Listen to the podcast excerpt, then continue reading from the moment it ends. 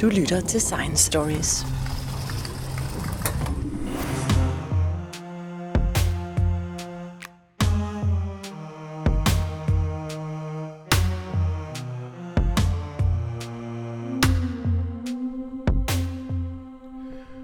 For nylig sendte NASA sin Perseverance-ekspedition afsted til Mars.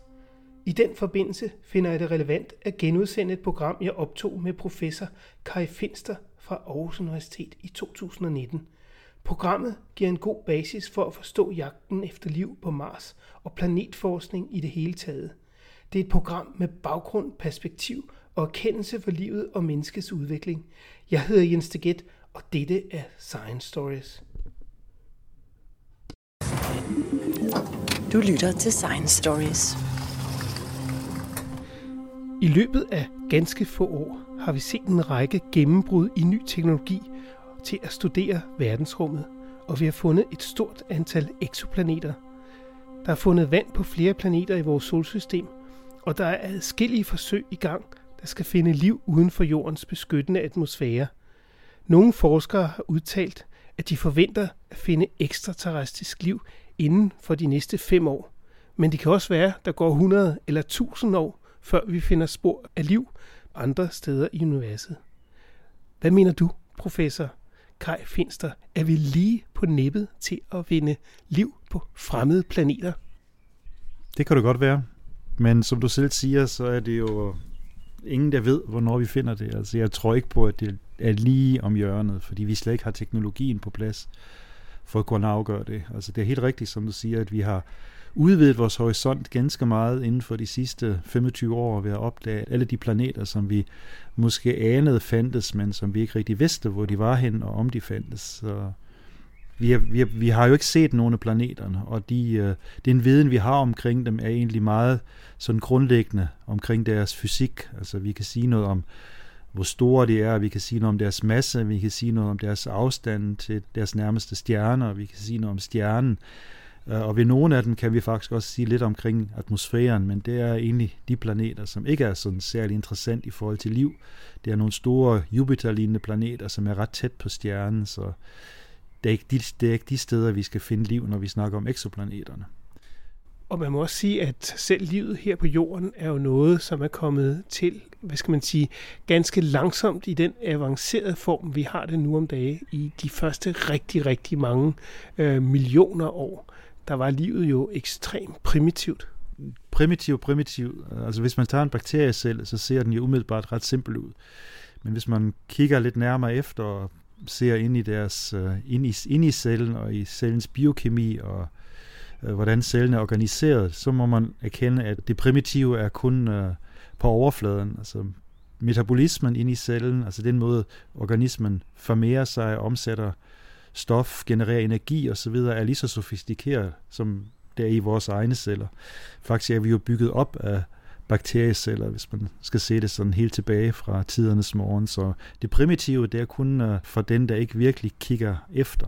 Men altså, det er rigtigt, som du siger, at det har taget livet rigtig lang tid at manifestere sig på jorden. Altså manifestere sig også på en måde, sådan at man ville kunne have set det, hvis man har kigget på jorden fra en exoplanet for vil sige 3 milliarder år siden, selvom der har været liv på jorden, måske allerede i et milliard år, så vil man have svært ved at kunne skimme det, fordi øh, det har været så utydeligt.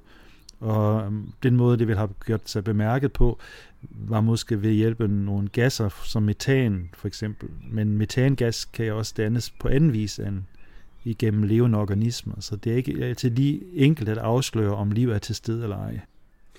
Men hvordan tror du, at vi første gang finder overbevisende tegn på liv uden for vores egen jord eller egen planet. Altså det mest overbevisende ville være at have det i hænderne.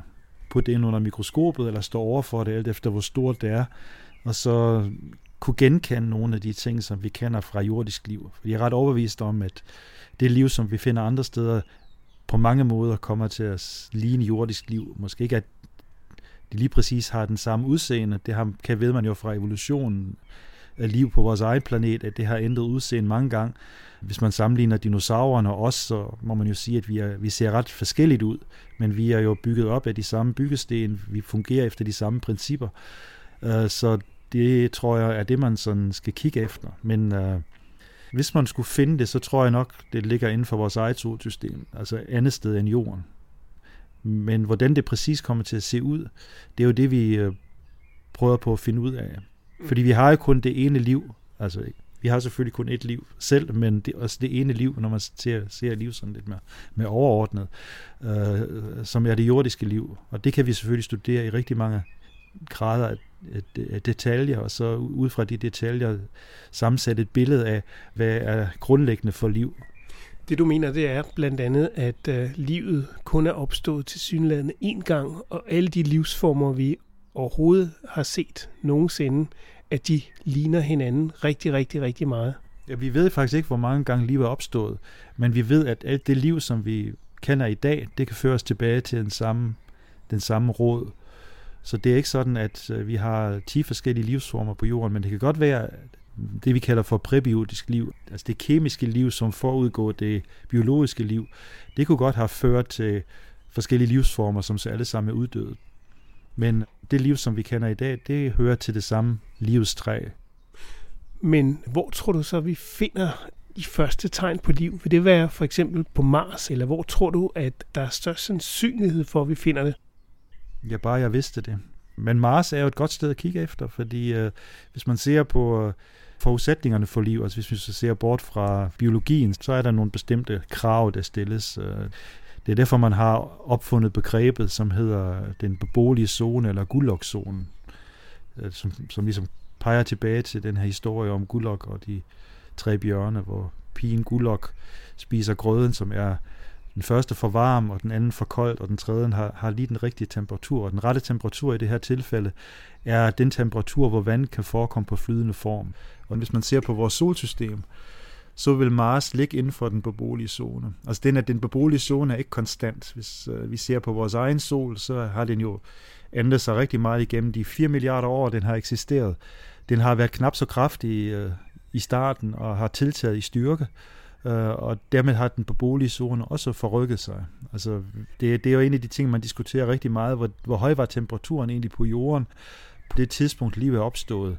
Og der er jo mange, der diskuterer, var jorden frosset på det tidspunkt, eller var, var der vand på overfladen, og der er forskellige teorier, som forklarer, at øh, på trods af øh, solens ringe styrke, så var der nok energi øh, til rådighed på solen, øh, til at man kunne have oceaner. At det hele ikke var bare bundfrossen.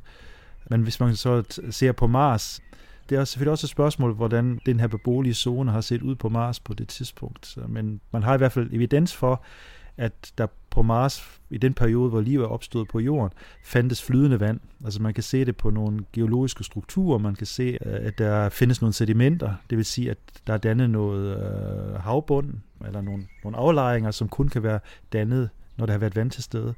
Man har nogle flodlejer, man kan se, at der er nogle delta, altså noget, som også dannes af flydende vand. Så på mange måder har Mars øh, måske på et tidspunkt, hvor livet er opstået på jorden, også har været et, en planet, hvor liv kunne være opstået. Der er i hvert fald de samme, altså når man ser på geologien og de til rådighed stående mineraler og nogle af de andre faktorer, som vi ved spiller en rolle, når vi snakker om liv, de har været på Mars til stede i lige så høj grad, som de var på jorden. Men hvis der har fandtes liv på Mars, hvor svært kan det så være at finde det? Jeg kan huske, da jeg var en lille dreng, der kan jeg huske, at, at man landede ikke mindre end to prober på Mars, uh, Viking 1 og 2, mm. som skulle lede efter liv. Hvad fandt de? Jamen, de fandt jo ikke liv. Altså, de fandt i hvert fald ikke det, de var kommet efter. Jeg tror, forventningen var meget stor på det tidspunkt. Man vidste egentlig godt fra uh, missionerne før, Mariner-missionerne, som havde taget billeder af Mars, man øh, nok ikke skulle regne med hverken gule eller grønne skove, men at det var nok mere en form for ørken, man ville komme frem til måske en slags isørken, som man kender det ned fra Antarktis. Men man havde alligevel nogle forventninger om, at øh, der skulle være noget liv i form af mikrobiologisk liv, og alle de eksperimenter, man har udført, var også eksperimenter, som var designet til at kunne finde mikroskopisk liv.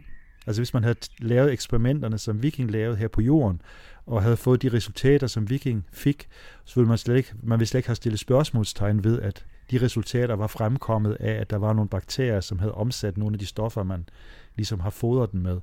Men da det nu var Mars, og Mars er jo på mange punkter anderledes end Jorden, så blev det meget hurtigt stillet spørgsmålstegn ved, om det man så egentlig ikke også kunne forklares ved nogle kemiske processer.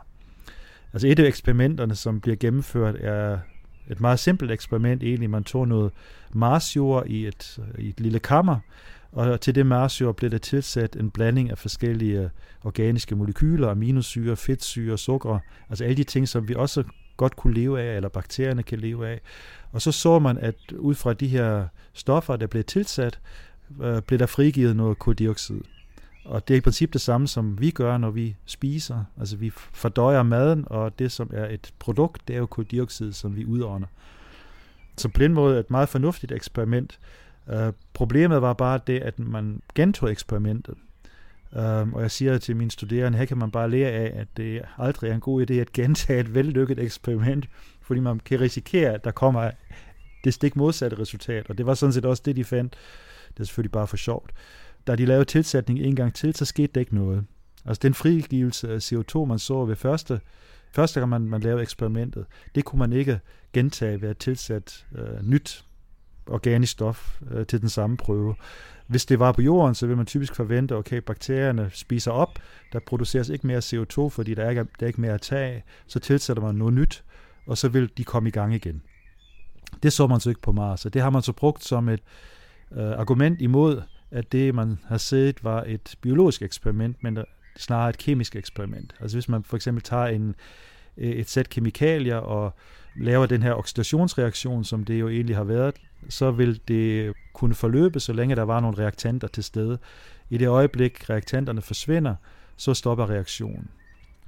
Men nu har man så landet mange flere prober og rover og kører biler rundt har man slet ikke fundet noget liv eller tegn på liv øh, sidenhen? Man har ikke fundet nogen tegn på liv. Altså, efter Viking bliver man meget mere ydmyg i forhold til, hvad man skulle lave eksperimenter. Uh, Viking var meget komplekst. Altså, man, har, man lavede jo både fysiske og meteorologiske undersøgelser og biologiske undersøgelser. Efter Viking har man, er man så trådt nogle skridt tilbage og sagt, okay, vi, vi skal måske ikke kigge efter liv direkte, men vi skal kigge efter nogle livets forudsætninger.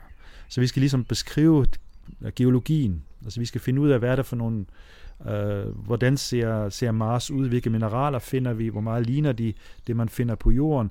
Kan man påvise, at det har været vand på Mars? Altså allerede på det tidspunkt var man, øh, var man af den overbevisning, at vand spiller en meget vigtig rolle, når vi snakker om livsprocesser. Så øh, de missioner, som fulgte Viking, var nogle mere fokuserede missioner man tager for Spirit Opportunities mission, som jeg har kørt i mange år, så gik det mest ud på at beskrive Mars geologi, øh, og det man så fandt var blandt andet, at øh, nogle bestemte mineraler, de vil kun dannes, når der er vand til stede, så dem fandt man så. Man fik flere og flere belæg for, at der må have været vand på Mars på et tidspunkt. Så laver, sendte man Phoenix-missionen afsted, også for at kortlægge Mars øh, øh på lidt forskellige steder, altså ikke kun altså Viking, som du sagde, var jo en mission, der landede og stod. Øh, så havde man nogen, der kørte rundt. Phoenix var igen en mission, som landede og undersøgte et bestemt sted. Men det, som Phoenix så fandt, var, at man øh, finder forholdsvis høje koncentrationer af et stof, der hedder perklorat. Perklorat er et stof, som øh, man blandt andet bruger i raketbrændstof, fordi perklorat kan under opvarmning frigiver ilt, og ilten kan man så bruge som forbrændingsmiddel i en raketmotor for eksempel. Det er en nemmere måde at opbevare ilt på, end hvis man har det på gasform eller flydende form. Og der findes på jorden bakterier, som kan bruge perklorat som åndingsmiddel. Altså det de så gør, det er sådan set det samme, der sker i en raketmotor.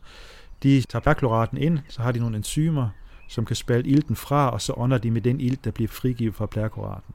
Og det var sådan set meget interessant af to grunde, at man fandt det på Mars. Det ene var, at det kunne være et åndingsmiddel for bakterierne, fordi man finder jo ikke meget ilt i atmosfæren, og man finder forholdsvis høje perkloratkoncentrationer. Og det andet var, at man på baggrund af perklorat måske kunne bedre forstå nogle af de viking-eksperimenter. Fordi øh, så havde man pludselig et oxidationsmiddel, som måske kunne forklare frigivelsen af CO2, efter man havde tilsat øh, de her øh, forskellige organiske molekyler. Problemet er selvfølgelig, at perchlorat perklorat øh, er i, i og for sig ved de temperaturer ikke så reaktiv så man skal først opvarme det for at få frigivet ilt. Øh, hvis jeg kommer, lige må komme tilbage til det der viking-eksperiment, det der var faktisk meget interessant ved viking-eksperimentet var, at man øh, lavede et øh, kontroleksperiment, hvor man tog mm, den samme Marsjord, varmede den op til 160 grader, altså det man kalder for sterilisering, eller sterilisation.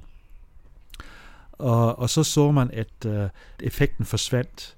Men 160 grader er sådan set ikke højt nok til, at man kan fjerne perklorat. Så der må have været nogle andre reaktanter, som også har været på spil, som man kunne fjerne øh, ved hjælp af den der opvarmning hvis man antager, at det ikke var organismerne, som man fjernede. Så der, der ligger egentlig rigtig mange spændende øh, idéer, altså hvis man tænker de her viking eller de her viking eksperimenter videre, som man også har lavet opfølgende eksperimenter øh, på jorden, hvor man brugte nogle af de observationer, som man har gjort under viking.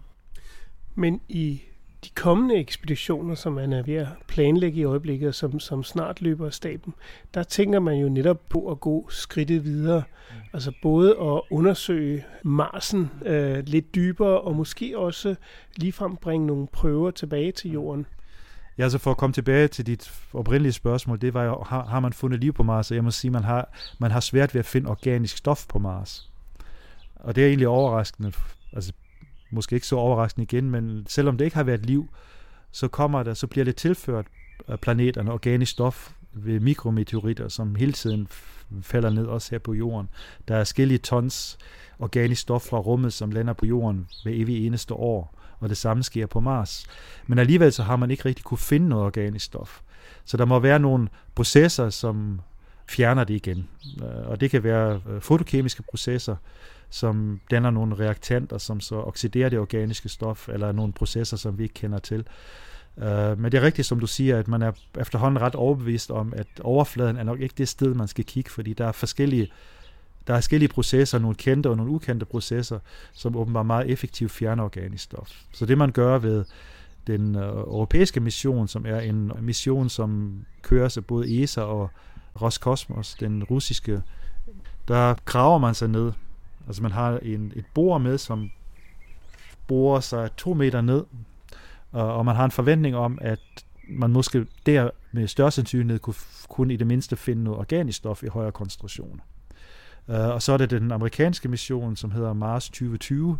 Der vil man gøre det, at man indsamler prøverne, godt nok mest fra overfladen, men man indkapsler dem, og så vil man så på et senere tidspunkt lave en mission, hvor man kan få de her prøver bragt til jorden fordi det er selvfølgelig meget nemmere at lave undersøgelser, når man har dem i et jordisk laboratorium, end hvis man skal lave det, eller få gennemført det af robotter på Mars. Så der kommer en flere missioner inden for de næste to år, bliver de sendt afsted, så får vi selvfølgelig meget mere at vide omkring Mars. Men det er ikke nemt at bore sig ind i Mars. Altså det ved de folk, der øh, laver den der Insight-mission, som lige er på Mars, og som skal undersøge, om der findes Mars-skælv på samme måde, som der findes jordskælv. Og de skal også lave nogle temperaturmålinger øh, i Mars øh, i de øverste parametre. Og det er, det er til synligheden ret vanskeligt at få den der maskine til at bore sig ned. Altså Mars-jorden er ret tæt og ret vanskeligt at bore sig ind i.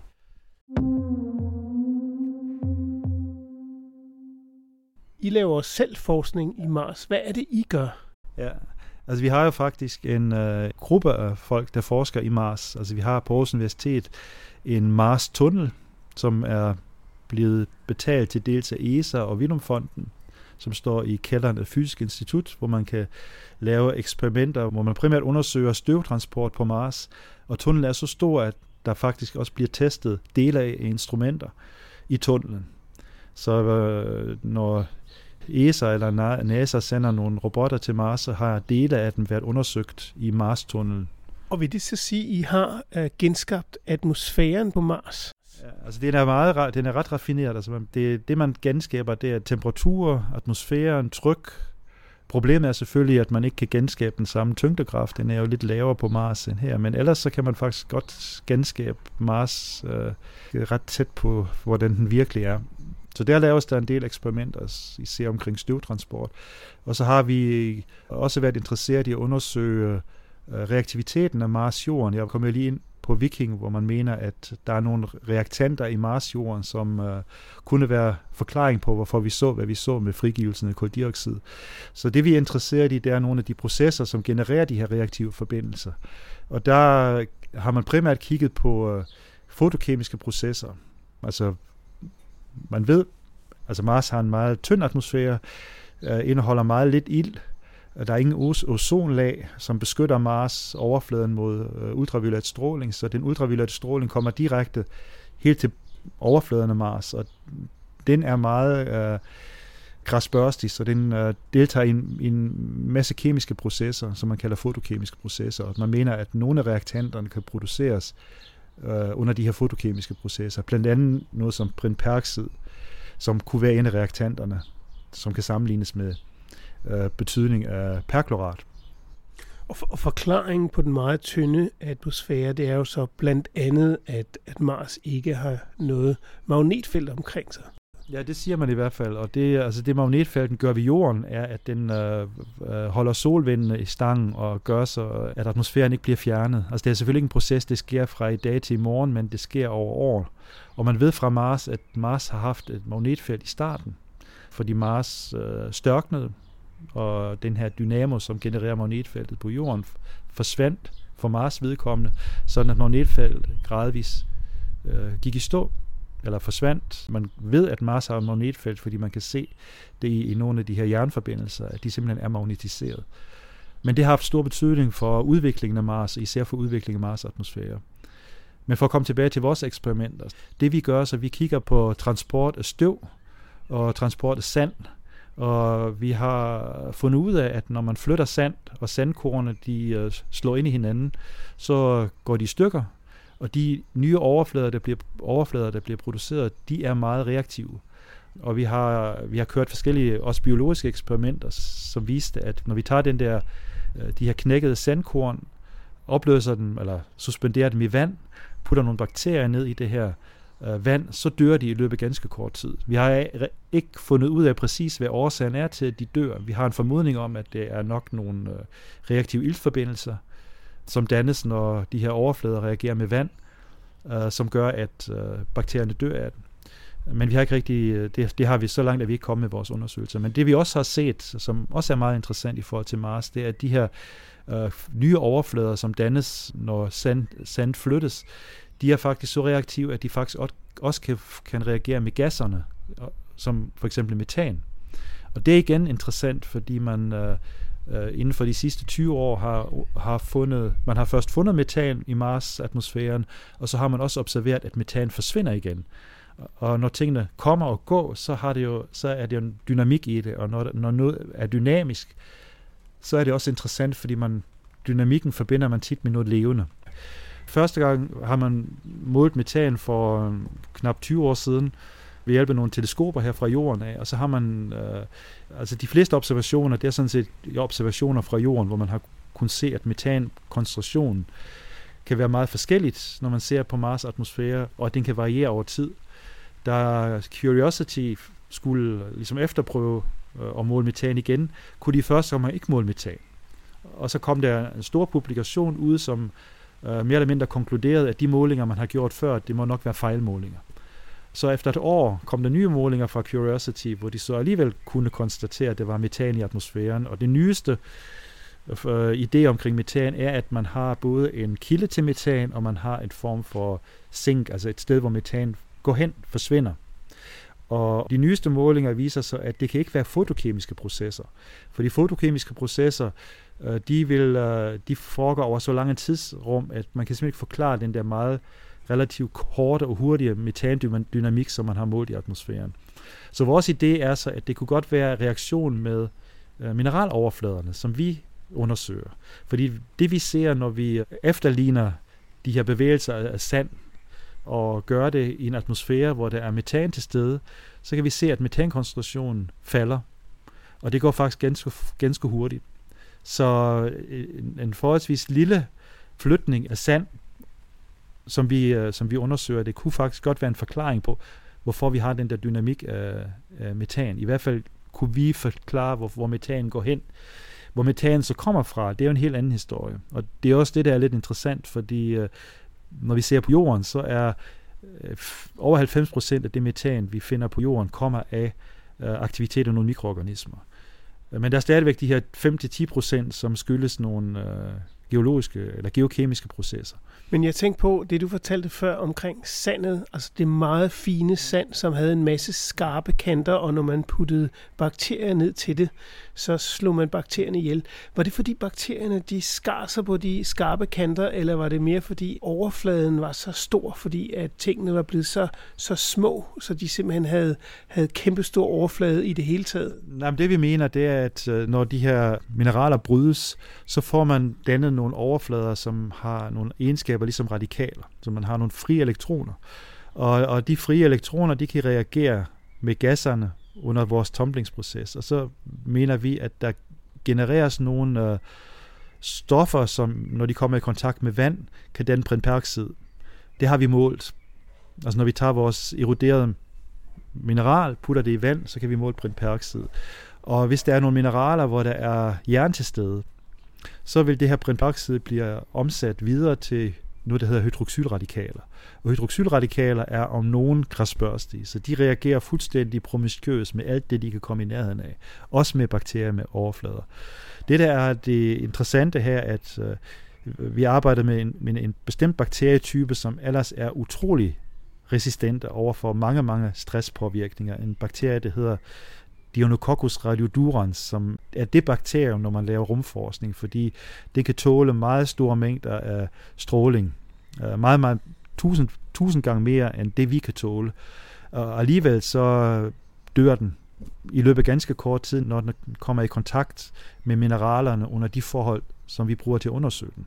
Så det er meget interessant for os at finde ud af, hvad er det egentlig for en mekanisme, der gør, at bakterierne bliver slået ihjel. Og det har selvfølgelig også nogle betydning for, hvis vi på et eller andet tidspunkt skulle finde på at flytte til Mars, så er det jo bare om at op sig og være opmærksom på, at den verden, vi bevæger os ind i, er ikke en, der så nødvendigvis hilser os velkommen. Altså, den er meget øh, livsfjendsk på alle mulige punkter. Altså, det ene er selvfølgelig stråling, som er et stort problem.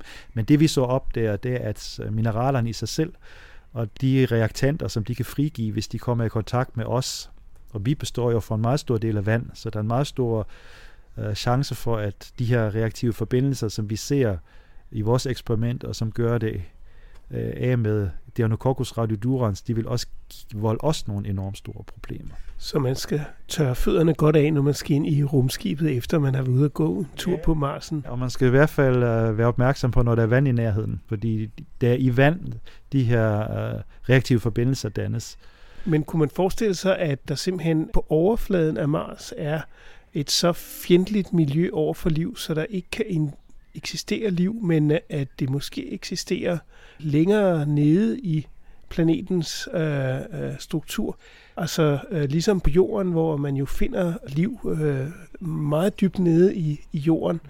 Og, og man kunne forestille sig, at det måske er derfra, at metanen kommer. Det kunne det sagtens være. Når man ser, tænker på jorden, så kan man jo godt finde, øh, især hvis man kigger på havbunden, så kan man godt finde liv flere kilometer ned i havbunden. Der er ikke meget af det, men der er stadigvæk, øh, man finder, det er jo bakterielt liv, vi snakker om. Altså der finder man bakterielt liv, som når man graver det op, øh, stadigvæk er aktiv. Vi kan måle aktiviteten, og man ved, at det har været der i flere millioner år. Men øh, det skyldes selvfølgelig også, at de særlige forhold, der findes på jorden, det er, at vi har sedimenter, som dannes, altså hvor vi får lagt lag på lag på lag, og bakterierne, som har ligget på overfladen, de bliver begravet i takt med, at der aflejres nogle sedimenter. Eller vi har tektonikken, som bevæger tingene rundt, og som også flytter bakterierne måske længere ned ind i jorden. Man ved ikke præcis, om hvordan det har set ud på Mars. Man ved ikke, hvor længe de her oceaner har eksisteret, og man ved ikke, hvor meget sedimentation der er forekommet. Man ved godt, at der er forekommet noget sedimentation, altså man finder sedimenter, men man ved ikke, hvor dybt de stikker, altså om det er bare et par meter, eller om det er 100 meter. Altså på jorden øh, er det jo flere, flere kilometer som vi kan grave ned i sedimenter. Så der er meget forskellige forhold, om vi snakker Mars eller snakker øh, jord. Så vi ved ikke, om vi skal, altså hvor, hvor mange meter vi egentlig skal bore ned, således at det giver mening. Men det er helt rigtigt, som du siger, at det kan sagtens øh, være længere ned i Mars, under Mars overfladen, hvor de her processer forekommer. Men udover metan, så er tegn på vand, eller på, at der tidligere har eksisteret vand, det er jo en af de ting, som gør, at man er optimistisk med at finde liv på Mars på et tidspunkt, eller måske noget, der engang har været liv. Men jeg tænker på, at i de senere år har man jo fundet indtil flere steder i vores eget solsystem, hvor man har fundet vand Hvad med at lede efter liv nogle af de steder? Ja, det øh, er man jo også i gang med. Men, men problemet er, at det, er jo, altså det, det tager cirka et halvt år at komme til Mars, når man ligesom er tættest på. De næste planeter, hvor vi har fundet noget interessant, og det er ikke selve planeten, men det er så nogle måner, som kredser omkring planeten. Det er Jupiter, og det er Saturn, og det tager betydeligt længere tid at komme derud. Øh, så hvis man sætter en mission i gang til for eksempel Europa, som er et af stederne, eller til Enceladus, øh, som er et andet sted, som er en af Saturns måne, så er det jo flere år, man skal bruge for bare at komme dertil. Altså den som øh, måne, som jeg synes egentlig er den mest interessante, det er den, der hedder Enceladus, som er en Saturn-måne, og der har man så igennem øh, øh Cassini-missionen, som var jeg sendt afsted for at undersøge Saturns øh, øh, system, altså Saturns måne, blandt andet øh, Titan og så også Enceladus, øh, er man blevet opmærksom på, at øh, uh, Enceladus til syne er et ganske særligt sted. Altså også en, en, en, en lille måne, som er dækket af tykt skal af is. Men det, der er interessant for Enceladus, det er, at, at den har nogle sprækker i isen, og gennem de sprækker øh, øh, sendes der noget vand i rummet omkring Enceladus, ligesom øh, man kender det fra islandske gejser. Og det er øh, meget interessant, fordi man kunne sådan set godt tager prøverne fra det vand, som bliver sendt ud i rummet, uden at man nødvendigvis behøver at lande på øh, Enceladus. Det er altid et problem, og det er også et af de store udfordringer i forhold til Mars, det er, at man, at man for at få nogle prøver fra Mars, skal lande på Mars. Og vi har ikke rigtig teknologien for at lette fra Mars igen og få prøverne hjem derfra. Enceladus er nemt, fordi øh, gejseren sørger for, at der hele tiden bliver sprøjtet vand øh, i rummet, som så fryser til is. Og det man så vil gøre, det er, at man vil indsamle de her små øh, snifnuk, som man skal kalde det det, og så se på, hvad der findes af hemmeligheder gemt i snefnukken. Det kunne være nogle organiske molekyler, det kunne være oplysninger om, øh, om den ocean, som ligger under, under overfladen af det her, den her ispanser, som Enceladus er omgivet af. Men sådan en ekspedition vil tage rigtig, rigtig mange år. Ja, man har jo øh, sådan set teknologien på plads til at øh, flyve til Saturn. Det har man jo gjort en gang. Øh, og der er planlagt missioner. Altså jeg, jeg synes, det er nok den mest øh, interessante. Øh, også på sin vis, i hvert fald lige så interessant som det at udforske Mars, fordi man der vil kunne øh, tage prøver. Altså ideen er sådan set, at man sender en, en satellit, som kredser omkring Enceladus, flyver igennem den her plume af snefnug, øh, indsamler tilstrækkelige mængder af det, og så flyver tilbage til jorden. Så man kan på jorden direkte undersøge det, der blev indsamlet af den her satellit. Og det giver nogle helt andre muligheder, end hvis man skal gøre det på stedet. Altså det gør det også på sin vis billigere og teknologisk knap så udfordrende. Man skal bare have udviklet den rigtige, det rigtige indsamlingsudstyr, og så skal man være tålmodig nok og lade den flyve igennem den her plume tilstrækkeligt mange gange, sådan at man øh, får nok materiale, når nu hvor man har sendt den afsted. Men det er virkelig en af de øh, missioner, som jeg har store forventninger til. Men det vil jo ikke være noget, medmindre der, der ryger nogle små bakterier med igennem øh, gejseren, så vil man jo ikke få fat i liv. Man vil i hvert fald få fat på nogle oplysninger omkring den kemi, som findes i, i det hav øh, under ispanserne af Enceladus. Så det, det i sig selv vil være vældig interessant. Og kemien, det er jeres sag, så man kunne godt forestille sig, at det ville være et nyt projekt for jeres institut. Ja, men nu er vi jo ikke et kemisk institut, vi er jo et biologisk institut, men vores Mars-gruppe øh, er jo en interdisciplinær gruppe, så der er både kemikere og geologer og biologer med. Men det er, det er klart, altså det, det bliver nok ikke os, der kommer til at undersøge de her prøver. Det bliver enten øh, NASA eller den, uh, sandsynligvis den japanske rumagentur, fordi det er dem, der på nuværende tidspunkt er længst frem med planlægning af en mission af den type. Men det er, det er meget interessant, helt sikkert. Men udover Saturns måne, Enceladus, så er der jo også øh, de to måneder på Jupiter, ja. som man måske kunne finde liv på, men det er lidt mere besværligt. Ja, altså det man tænker på, det er meget uh, Europa som et måske Ganymed. Uh, problemet med Europa er jo også, at man skal lande på den. Den har, til synligheden er der også nogle guys, altså man har set nogle blooms, eller man, man har set, at de der striber, som, uh, som er så karakteristisk for månen, de ændrer sig. Så der må være noget, der kommer til overfladen en gang imellem. Men øh, ved Enceladus, der ved man, at den her gejser, den er der, og den er meget konstant. Ved mm, Europa, der skal man alligevel lande, og så tage prøver, og så skal op igen. Der har også været nogle øh, idéer om, at man kunne bygge et instrument, som på en eller anden måde smelter sig igennem isen helt ned til oceanen, og så tager prøver derfra og smelter sig tilbage igen. Og, men det, det anser jeg mere som science fiction, i hvert fald på nuværende tidspunkt. Så der er rigtig mange gode idéer, men øh, det skal også være inden for rimelighedens grænser. Der mener jeg helt klart, at øh, Enceladus, det er min absolute favorit. Udover Mars selvfølgelig. Men hvis man nu kigger ud over vores eget solsystem, så har man jo faktisk øh, fundet nogle planeter, som ligger inden for den øh, såkaldte Gulox-zone, øh, relativt tæt på. Ja, jamen der, der er flere. Altså der er jo for eksempel det her øh, trappist-system, som er ret øh, interessant. Der er syv planeter omkring en, øh, en lille dværgstjerne, hvor er øh, i hvert fald fem af dem ligger inden for den skuldokzone, og så er det den, der er endnu tættere på, der omkring uh, den nærmeste stjerne, Alpha Centauri, som er en, uh, en der hedder Proxima b, som jo også er interessant. Altså, den er trods alt kun fire lysår væk, altså det er stadigvæk ret langt væk for os øh, og de rumskibe, vi har til rådighed, men øh, det ser ud til, at planeter, øh, som kunne være interessant, er, er der overalt. Det er bare et spørgsmål om at opdage dem. Et af problemerne selvfølgelig ved at undersøge den, er, at øh, en del af de undersøg- altså metoderne, de bygger på, at man øh, indsamler lys, som kommer fra stjernen, interagerer med planeten.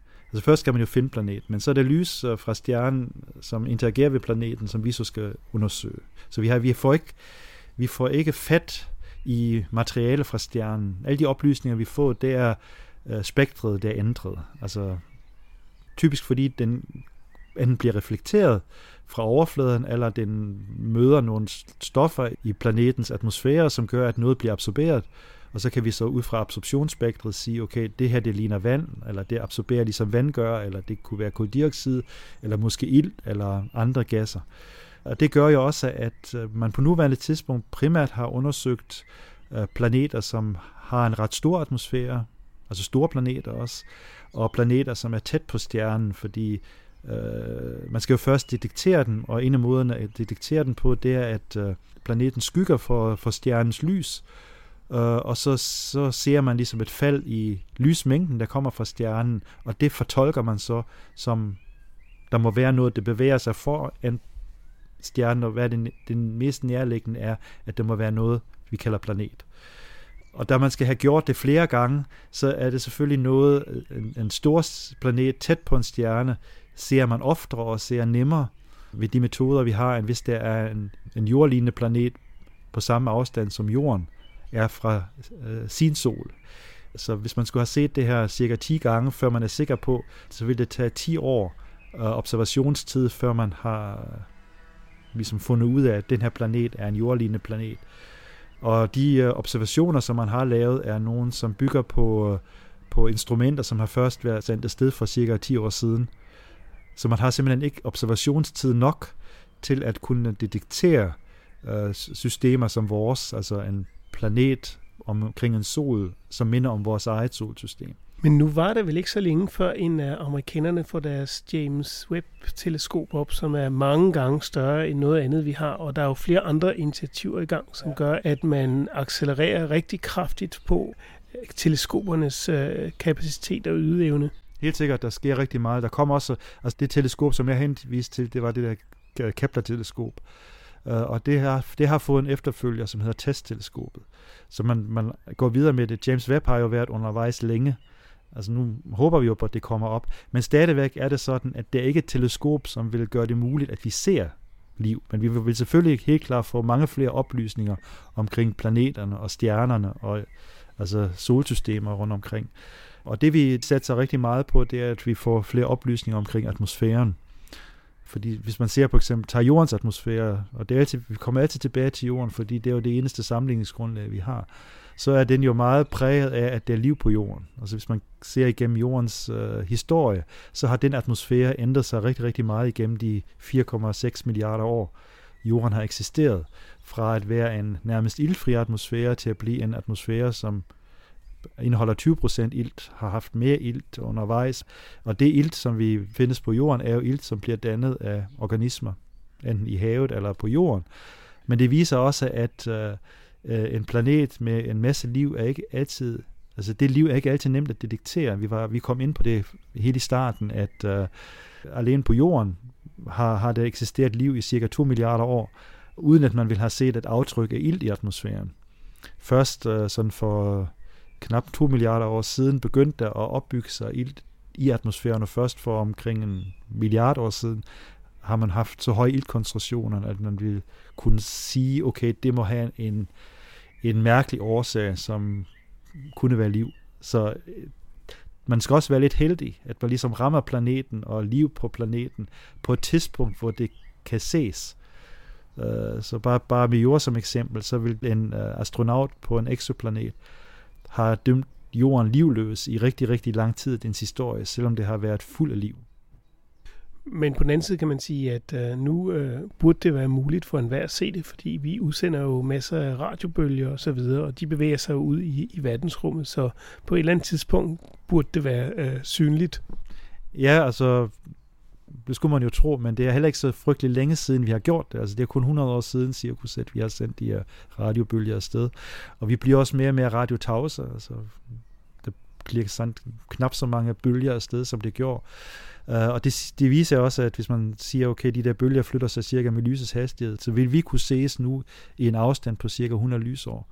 Så længere ud i universet er vi usynlige, og hvis man ser på, at universet jo er forskellige milliarder år gammel, så er der en meget, meget stor del af universet, som man ikke kunne få øje på os. I hvert fald ikke på baggrund af vores radiosignaler.